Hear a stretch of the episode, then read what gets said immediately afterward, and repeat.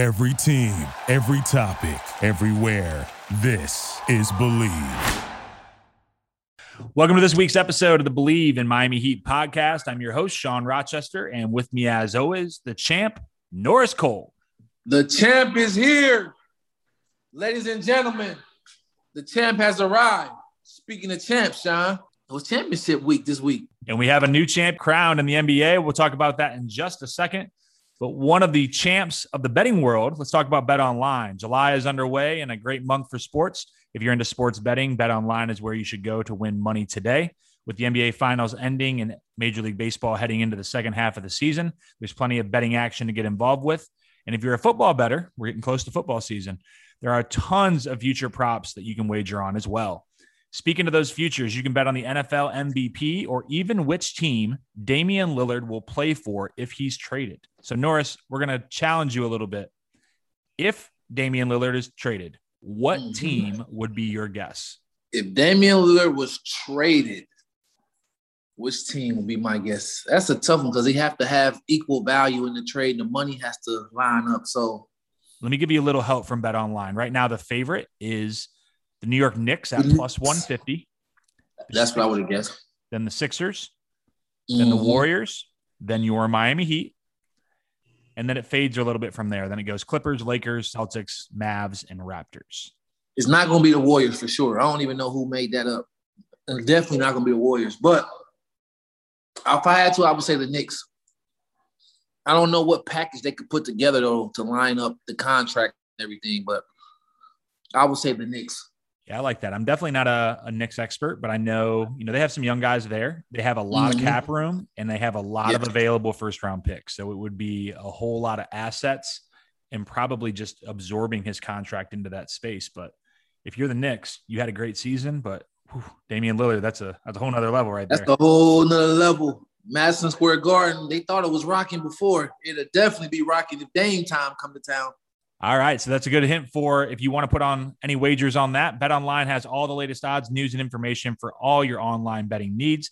Visit the website today. Use your mobile device to join and receive a 50% welcome bonus on your first deposit. So before the next tip off, face off, or pitch, head over to Bet Online and start playing today. Bet Online, your online sportsbook experts. There's no other place to start besides the NBA Finals. It just wrapped up last night as we're recording this on Wednesday.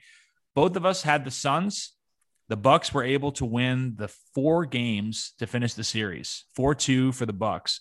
What happened? You know, I, I don't necessarily I didn't know if the Bucks would win, but four in a row. I mean, Brandon uh, Brandon Brandon Jennings tried to tell us years ago, right? Bucks and six. Bucks and six, baby. But, uh, I didn't see this coming. What did you see, Norris? I didn't see it coming either. But after, I would say after game four, I kind of was wanting to switch my pick because I seen I look at body language, and if you look at the body language, Milwaukee was starting to have an effect on them a lot as far as their team morale, their body language, you know, and down the stretch as the games got closer, Milwaukee always seemed to come up with the right play, get the loose ball, get the steal, make the shot. And on the other end, Phoenix always came up with a turnover or a missed shot or you know a bad shot. And so I think Milwaukee's experience kind of showed. You know, Chris Paul's played 16 years, but you know he's never played in the finals, and then obviously he has a bunch of young, you know, young guys on the team. Whereas Milwaukee, they have a lot of guys that's been in the league, that's been battle tested, and it was like they wasn't gonna let them take it from them. They was like, we've we've had too many wars, we've been in the league too long. We're gonna just take this, and that's what it looked like. It looked like they just took the series. And Giannis, of course, was a you know the freak was doing freaky things, you know. yeah, his stats. I mean, 35 oh, points man, a game, 240 points, a 50 point closeout game six. I mean, mm, and the free throw shooting in game six. That's like, how you know it was it was destined. Like everything fell right in place at the right time, man. And it's crazy to think a week and a half ago we were wondering if he was even going to be able to play after that that knee injury, or it looked like he injured his knee, and it, it's just wild. I mean, he stepped up. All credit to him. You know, I, I hate it, it, turns into like sort of back when you know you were playing with LeBron. He he gets a lot of the credit, but there was so much around him that also did well. LeBron was mm-hmm. great when he was winning those championships with you. Giannis was great in this series, but it was a team effort. You know, it took not just Giannis being superb, and he deserved the finals MVP for sure, but there was a collection of guys around him that really stepped up their play. Khris Middleton's one guy. I, I mean, when they needed buckets, he got them a bucket. And over the course of the playoffs, too, those games that Giannis missed, where he stepped in and carried them to those those couple wins when Giannis was hurt. 24 points a game in the finals, six rebounds, five assists. Uh, what did you see with Khris Middleton? Because sometimes he gets, I feel like, cast away as not being quite the the star that he may be. He's going to go over to Team USA right after this. What did you see with Middleton? Well, like you said, it's, it's definitely a complete team effort. No championship team is ever won with just one guy dominating and nobody else supporting. So, you know, Khris Middleton definitely stepped up and he kind of, you know, he played like a star in in this series and, and, and through a lot of these playoffs, he played like a star and he is an all-star. So I think people are going to look at him much differently now that he's delivered in the championship moments because, you know, he, he's, he's had regular season moments. He's had some playoff moments, but this year in the playoffs, he showed that he's one of those one of those guys that you just can't guard. He go, he's going into that category of he's a bucket. He's a walking bucket, and, and that's he's a champion. He's a champion now, so he's you know that puts a little more spice on it. But he's he's one of those guys now where you be like, man, who, who's in the who in the league is like unguardable? He's one of the guys you got the name. Oh, Khris Middleton. He's one of them guys that's like unguardable, man. You can contest his shot. You can do whatever you want. But when he rises to shoot, all you can do is hope that he don't miss. And he did it when they counted the most, when they needed it the most. And so the third guy in that list is Jrue Holiday. And the shooting, Woo! the shooting wasn't always great. You know, he, hey. he had a couple four for 20s, but let's look at the other side of the floor and the yes, havoc sir. that he was causing with Devin Booker, the havoc he was causing with CP3. And you started to see as the series went on, it wore CP3 down, at least in oh, my opinion and he was picking him up, you know, 80 feet from the basket, you know, just zigzagging him. But that energy that Chris had to expend, uh, what did you see? I, I, think just with Jrue and his impact on defense, but also then looking at those two Suns guards, how he impacted their play because they were great, but they also had some struggles at times too because of Jrue. Yeah, well, let's not go on defense yet. Jrue's offense, he still assisted the ball well. So he didn't always shoot the ball well, but he assisted the ball well. He pushed the pace. And just like he wore them on wore down CP and Devin Booker on defense, he wore them down on offense because he was constantly attacking those guys, constantly bumping those guys in the post, constantly attacking the offensive rebounds, and then turning around and picking them up 80 feet, you know, turning them. You know, when he was off the ball, he would be in great help side position, like, like how he got the steal against Devin Booker at the end of one of the games. Like Jrue is just an all-around basketball player, man. He knows how to play offense. He knows how to play defense. He can score. He can assist. He can post. He can defend in the post. He can defend the perimeter. He can defend the one, two, and the three. He's just a versatile basketball player. And you have to have guys like that to win a championship. And he he definitely showed his value because, like you said, some of the games, you know, his shot was off, but he showed that basketball is more than just shooting. You know, he showed he can assist, he can organize, and he can lock in on defense at an elite level. Yeah, and to your point, 16 points a game, six rebounds, nine assists, almost 10 assists a game with two steals. Yes, sir. Yes, sir. Percentages weren't great at times, but look at those stats. I mean, that's production right there. Well, let's let's talk about the Suns now. So Devin Booker finished the series with 28 points per game. Chris Paul, 22 points a game, uh, just a little bit over eight assists.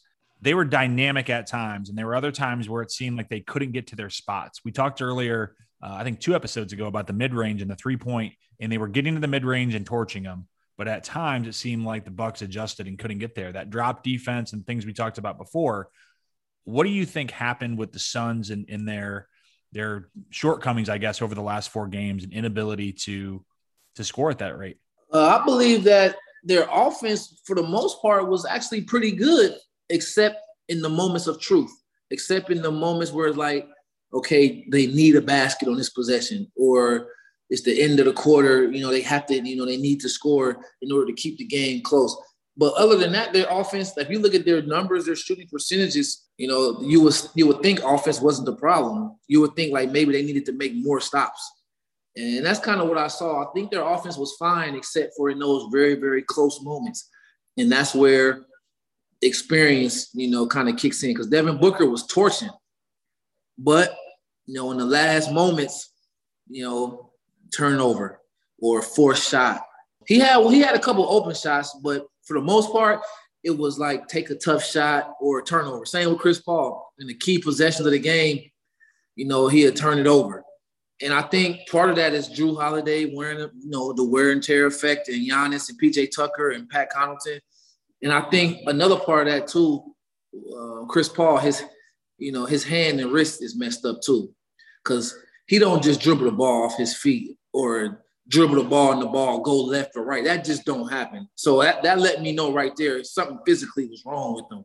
But at the same time, when something is physically wrong with you Andrew Holiday or PJ Tucker is on you, it makes it two or three times harder. So they had their chances, but at the end, at, those close moments, those moments of truth, no, they just didn't. No, they just didn't deliver. And they, I don't think they got those other guys involved enough in the later games of the series.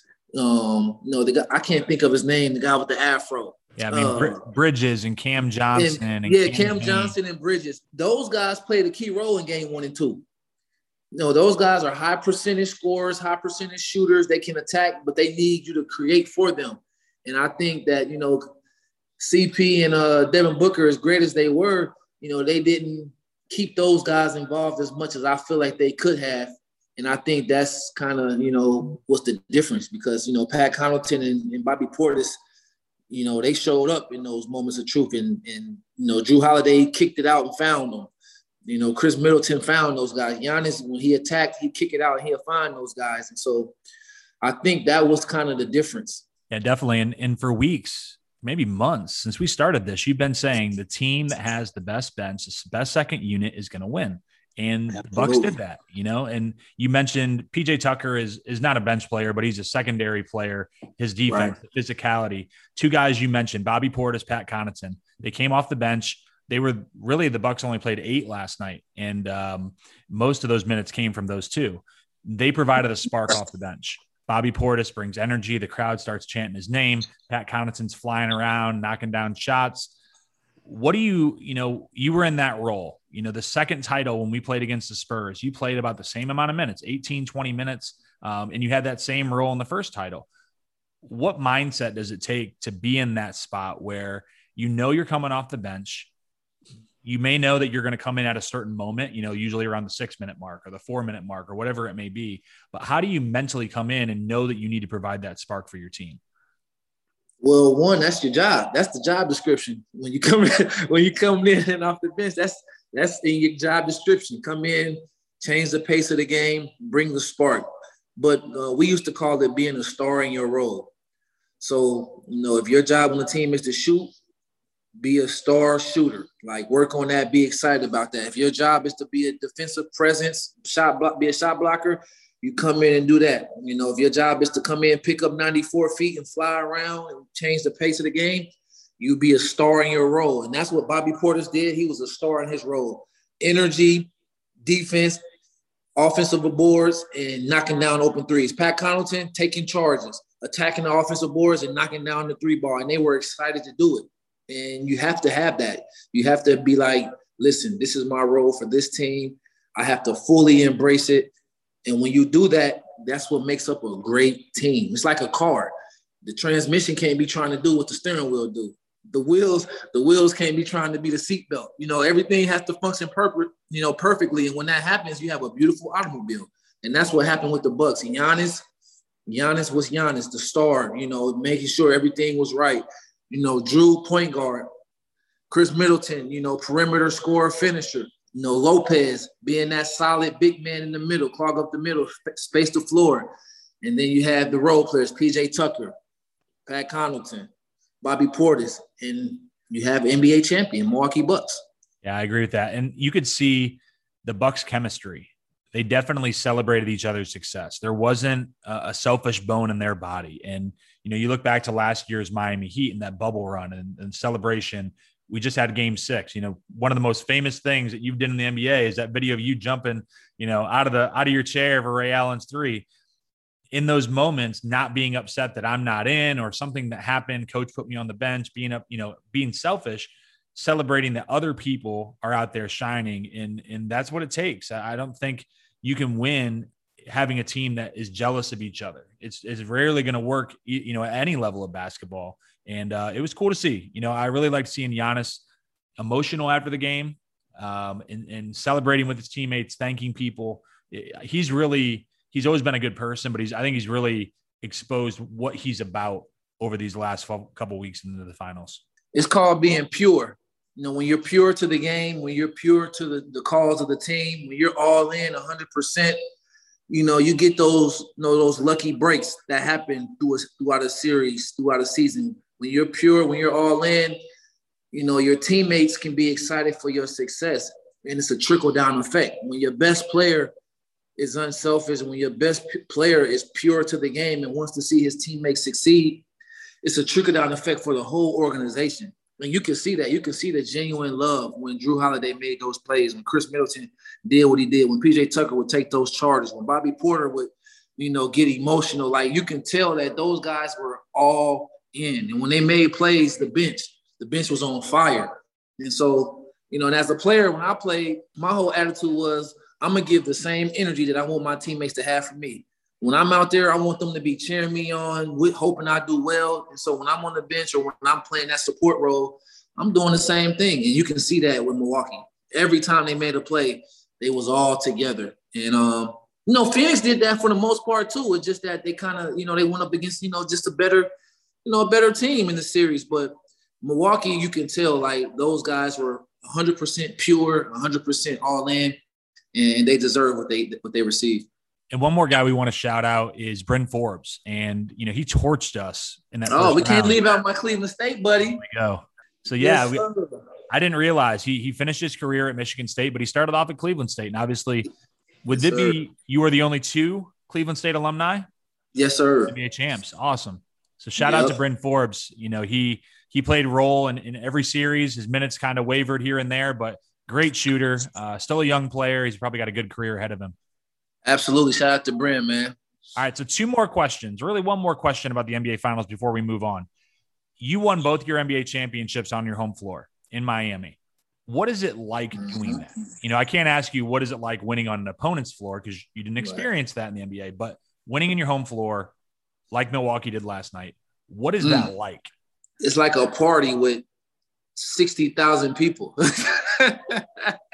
it's, it really is. It's from a family standpoint, it's the best thing that can happen. You win on your home court, you're in your home city, you you celebrate with your home fans, and you sleep in your own bed that night whenever you do go to sleep, because you don't really sleep the first couple nights, but it's like a win-win. You win on your home court, celebrate with your home fans, your family is there, they don't have to wait for you to fly in. You know, the city is there buzzing and you get to show up in your own bed, sleep in your own bed. It's like the best thing ever, man. It's like a nonstop party for like a week. After a week, it's gonna die down. You're gonna be emotionally, physically drained. But for the first week, especially the first three, four days, there's no sleep. I know you're not gonna go into a ton of detail, but that that after the ring, after you get the trophy, or I mean, not the rings, but after you get the trophy, you go back to the locker room, you're spraying the champagne everywhere. That next you know, is everybody on a team going out somewhere together? You know, I've heard stories about afterwards. I think it was Battier went down Biscayne to that Denny's that's down towards like 195 or something like that. Like it makes sense that he's the one person. If you told me he'd be the guy that goes to Denny's, that right? sounds like something Shane would do. but yeah, mostly everybody goes to the same place. You know, you, you know, we all go to one place, celebrate together for the whole night. The next night, do the same thing, and the next night, the same thing you know, then after that, you know, probably, you know, have a parade or whatever. And then after that, it's like vacation time. It's like, all right, four, four or five straight days. Like, all right, cool. Like it's time to time to go go to some some island somewhere. but it's this for the first three or four days, man. It's nonstop celebration. You don't you don't pay for no meals. Everybody in the city want to get a, give you a meal. Every restaurant want to take care of you. It's like I can't I can't exaggerate. It's like the best thing ever, you know. And you're winning. You're just winning. No one's telling you no ever. it's just it's just a win-win situation. That's awesome. And it's it's deserved, you know? It's hard to win a championship. An NBA championship isn't easy. So all the free meals, whether it's from Denny's or from whatever restaurant, Prime 112, whatever. I mean, you deserve everything you get because that's that's not easy to do. Absolutely. In a city like Milwaukee, too, you know, like a Midwest type of city, you know, like blue collar, it, it's it means even that much more because like that's all their fan base been waiting for. And that's all they, you know, going through the winter months, the snow and all that to still stick with your team. So, you know, to be able to celebrate, which I mean, the whole city was out there. It was, I think it was like 60,000 people. Can you imagine that? That's a lot of people in one place. Hope they was uh I hope they was vaccinated. we'll try to steer away from the political. Yeah, yeah, yeah. I hope they was vaccinated because you know. All right, so let's move into uh, something that I pulled off of Twitter, and I and I kind of preface this a little bit with Norris just to see if he was aware of it and uh, get his ideas before we started on this. But you all, everyone that's on NBA Twitter probably has heard this Hooper or basketball player discussion, and it's from a guy named Rashad Phillips. He he does some media stuff. He's posts things all the time. I mean, he's just one of those personalities. And to keep it short, this is what he said. He said a lot of people can hoop, but not a lot of people can play basketball. It's a huge difference. Rare players can do both. In his next post, he says, These five, and there are pictures of Iverson, Garnett, Kyrie Irving, Jamal Crawford, and Kevin Durant. These five are guys that knew how to hoop and play basketball. This combination leads to more exciting players. Basketball players aren't as exciting, but can still be productive. Tim Duncan was a basketball player, but not a hooper. Then he gives four examples of basketball players Tim Duncan, Klay Thompson, John Stockton, and Giannis that are only basketball players, still productive, still dominant, tons of records and MVPs, but not hoopers. Lots of people have been discussing this, quote tweeting it, giving examples besides the ones he gave. I'm giving the floor to Norris, a professional basketball player, NBA champion. Norris, what do you think about this whole discussion? Well, first things first, I, first, I do both. I'll hoop and I know how to play basketball. I'm gonna just preference by saying that, but I understand what he was trying to say. I don't like how he said, you know, a couple guys that are basketball players and not hoopers. I think he kind of off his rocker with some of those names that he named, but I understand what he was trying to say, and there is a difference. There are a lot of guys that can that can hoop. You know, there are a lot of guys that can, you know, get out there, especially like in pickup or or lower levels of basketball that you know that, that can hoop. You know, they got game. But you know, when it comes to playing high level basketball, you know, they're not good at it. You know, they they can't pick up on that part. Mostly that's like the mental side of the game.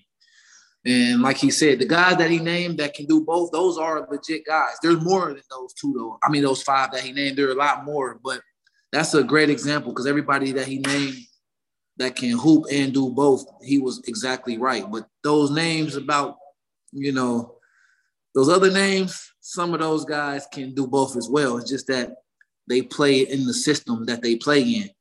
And so, but if you're a real basketball player, you know guys that can hoop. And if you're a real hooper, you know guys that can play basketball. You know the difference and you know who can do both. And so I think it's great just for discussion. You know, one guy I'm surprised he left off of there was like James Harden.